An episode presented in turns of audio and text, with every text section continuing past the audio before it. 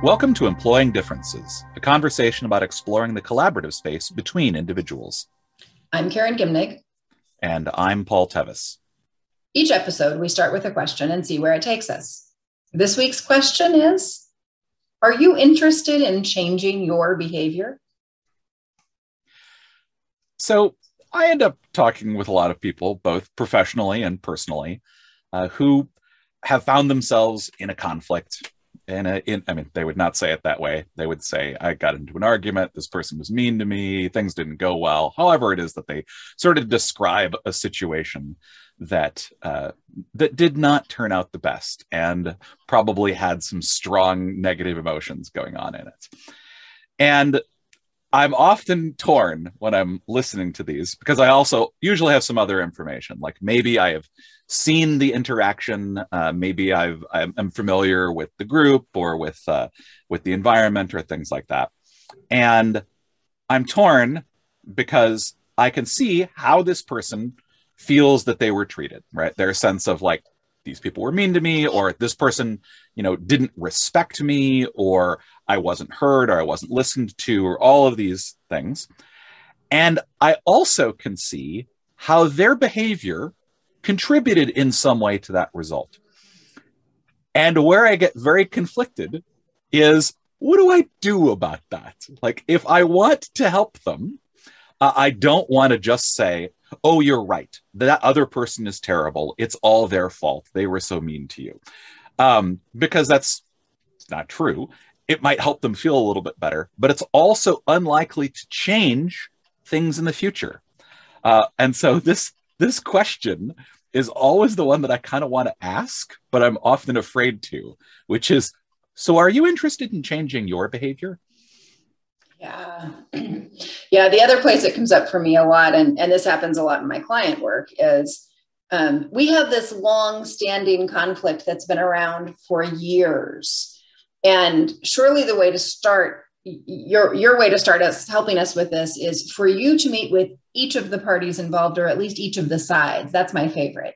You need to meet with each of the sides so that you know you can hear their perspectives.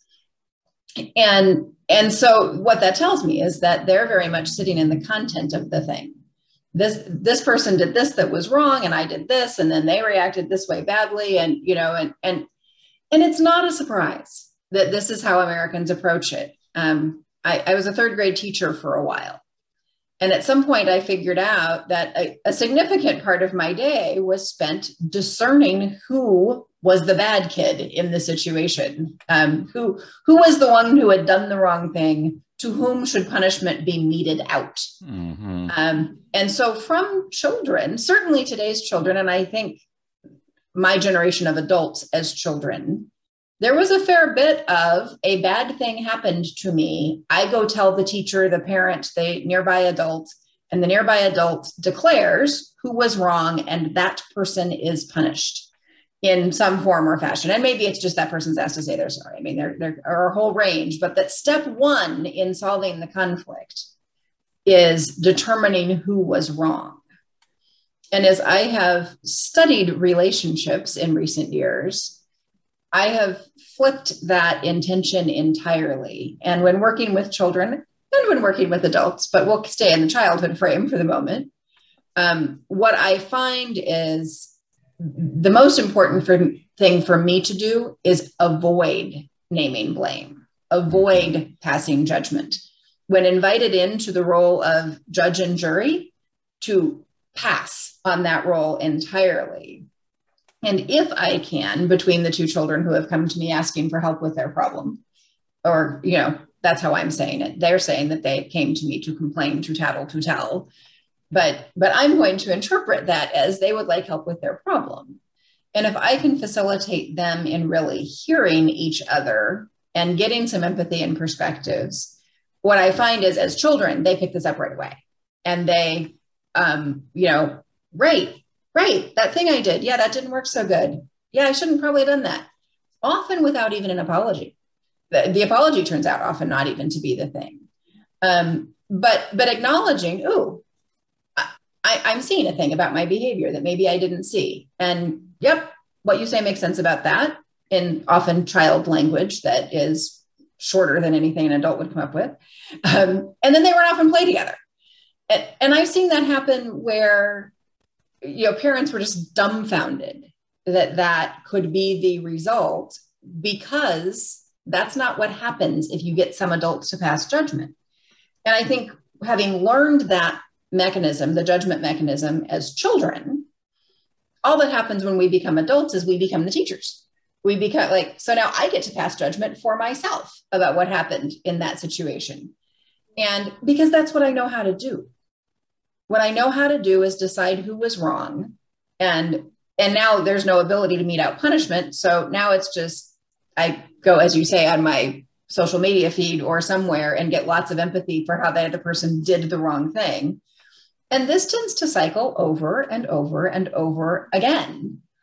And so, when as a consultant, I get adults who are very naturally exhibiting this pattern that we actually have institutionalized through our schools and various other places, it's absolutely in our culture.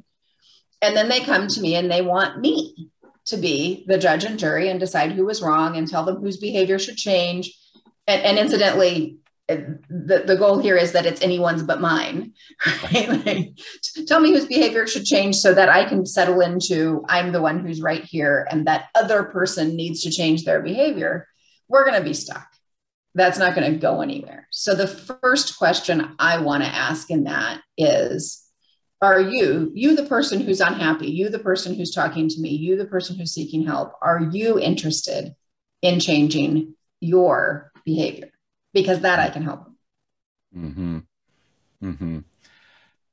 there's um, a number of times i've been pulled in uh, to sort of help with some conflict situations between two particular people and one person wants to pull me in and and usually the the thing that i tell them is twofold one uh, I'm happy to do that so long as the other person also is interested in having me involved in this. And two, you should be aware that I will not be on your side. That that uh, and a lot of the the work that I do around that is actually how can I be on the side of your relationship? Actually, not of not not of either of you, but the two of you together. So recognize the fact that I'm I may be saying things in there that that you might not like. Things like so what did, what was your part in this? How did you contribute to this? Like what do you want to do about this? And that often throws people right? But it is a super useful thing because you're right. I think often we ask for a third party to be involved because we hope we hope to get their votes right we want approval we want them to pass a judgment that says yes you were right um, and what I, I i think i really like about this question of are you interested in changing your behavior that kind of sidesteps the question of who is at fault and it sidesteps the question of blame. Now, I think where people get caught is saying, well, why should I change? Like they're the ones who are to blame. Right. And, and I think the the place to go to that, the place to explore, right, is this idea of if we can set aside the question of of oh, who is to who is uh, to blame, who is at fault here, like it doesn't really matter. If you want to get a different result, what do you what do you want to do? Like, how might you approach that? Um, the uh, uh, one of the people I worked with years and years ago, he said he, he said he only needed three moves as a coach. One of the moves was, well, how's that working out for you? And that's from you know there's a there's a moral standpoint of well they they're at fault they should change. You're like, well, how's that working out for you? From a practical standpoint, you can't make them change. The only person's behavior you can control is your own. So if you want out of the situation, what do you want to do differently? Um, and I, I find that I have a way easier time in on that when I'm brought in a in a professional capacity because I really have permission to kind of push on that. Where I really struggle with it is when it's friends and family and and you know it's personal relationships where I want to help them because I see the pattern, right? When you sit outside of it and you just see it again and again and again, you kind of go, Oh, I really want to help, but I don't, going back to something we talked about recently, I don't know if my help is going to be helpful here. Um, and so, but I do think that like coming back to that place of just seeing, because if they're not up for changing their behavior, then there's not really anything that I can do. Like, I, I, I'm not going to be able to help in that situation. Yeah. Yeah. I think that all makes a lot of sense. And y'all play with the words a little bit about being on your side. I think that's a really interesting concept. And and for me, the being on your side means being on the side of you getting what you want out of this. And so that's another place where I start is what is it that you're looking for here?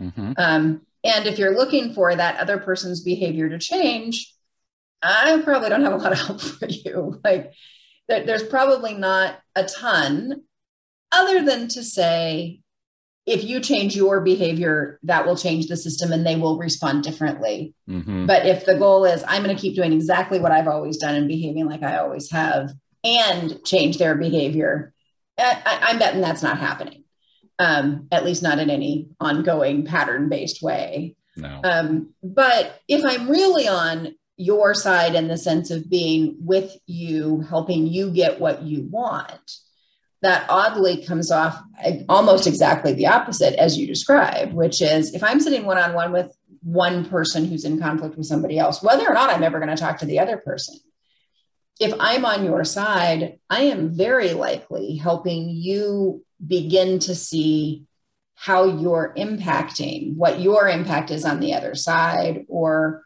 what the intention coming from the other side might have been that you didn't notice. And I've had people in that say, well, how come you're on their side? And my answer is, I'm not. Actually, if I'm talking to you, I am on your side. That's kind of how I operate. But I'm on your side in the sense of helping you make the change that you want to make. Mm-hmm. When I mm-hmm. talk to them, I'll tell them what they can change because that's where it will make a difference. But if I'm talking to you, I'm going to have the frame of I can help you figure out what you can do in this situation. Mm-hmm. And if you're not actually interested in that, then it's probably good for me to figure that out early on. There's there's this idea in coaching uh, in that we can only coach whoever's in the room, right? I we you're here, they're not. This is what we've got to work with, uh, sort of thing. But yeah, that I think there is that. Um, one of the things you talked about in there is you know the feeling that the other person, you know, that you're the, the person saying, well, you're on their side, right? And I, I think um, oftentimes when we're in that space of helping people uh, and they know that we actually are intending to help them right?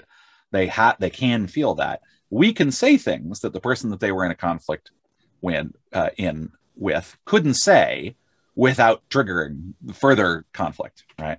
Um, that we can potentially bring those things out. I think it's important to have permission to do that right? So I, I think uh, where I stumble often is I jump to that spot uh, where I just go, okay, cool. Well, if you want to get, you know, move forward with this, here's what you need to do. they're like, hold on, I didn't actually agree that I wanted that help yet. Like, I could just use some, um, you know, some some reassurance, you know, that I'm that I'm not the only person who thinks the thing that I think. Right. I think that um, another important part about that in you know because you do actually have to establish that you um, that you want to help them that you actually want to help them move forward get you know get something useful out of this even if their tactics for getting it uh, may not be the thing that you're going to support. But i think until you have that it's hard to ask about are you willing to change?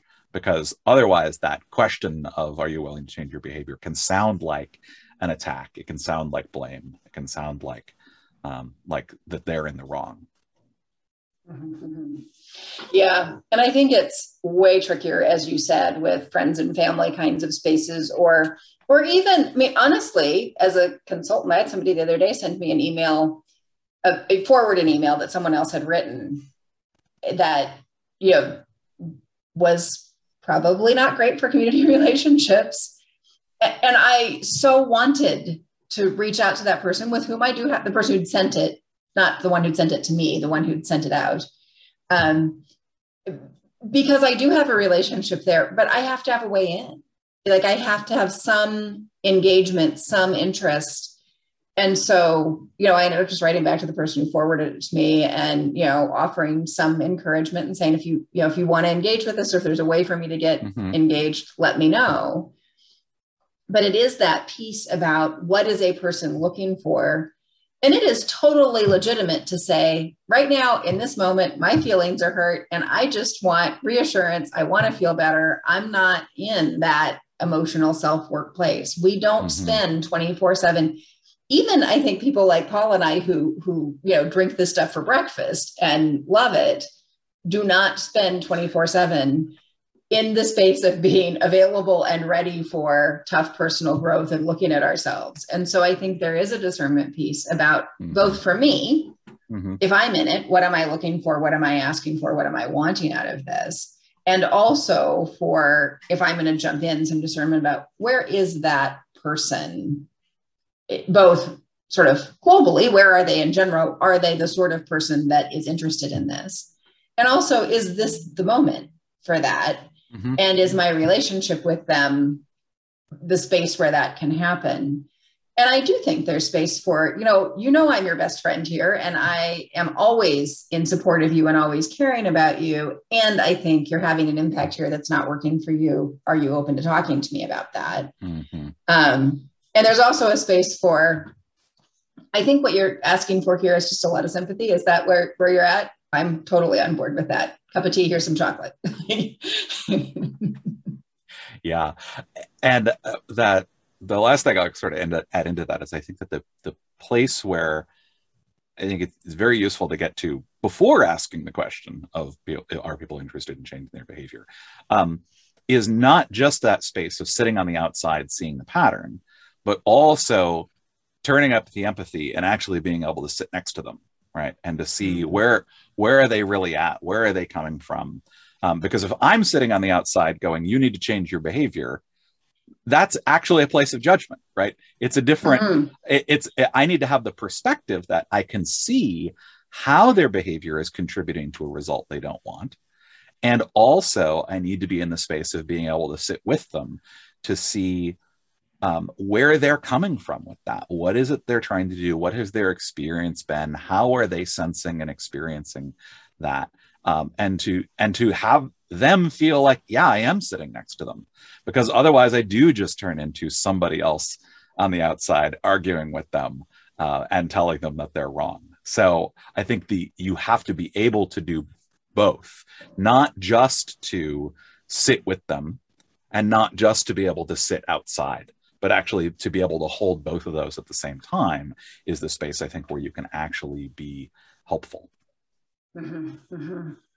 so to kind of wrap us up this question of are you interested in changing your behavior really points to our tendency as a culture to first look for judgment and very much to first look for what i wish the other person would change and if we actually want things to change, we got to look at where we have influence, which is with ourselves, or in the case of a consultant, with the person who's sitting in front of us, and get curious about not what should that person give in or trade in or sacrifice, but what is that person's best strategy or tactic or approach toward getting the thing that that person wants.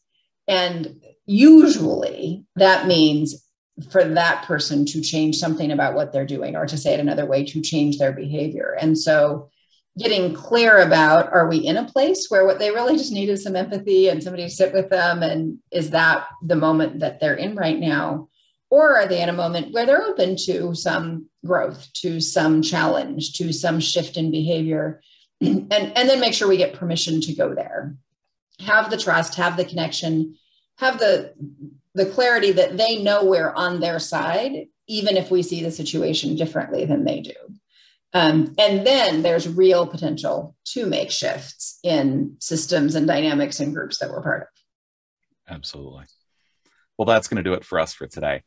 Until next time, I'm Paul Tevis. And I'm Karen Gimnig. And this has been Employing Differences.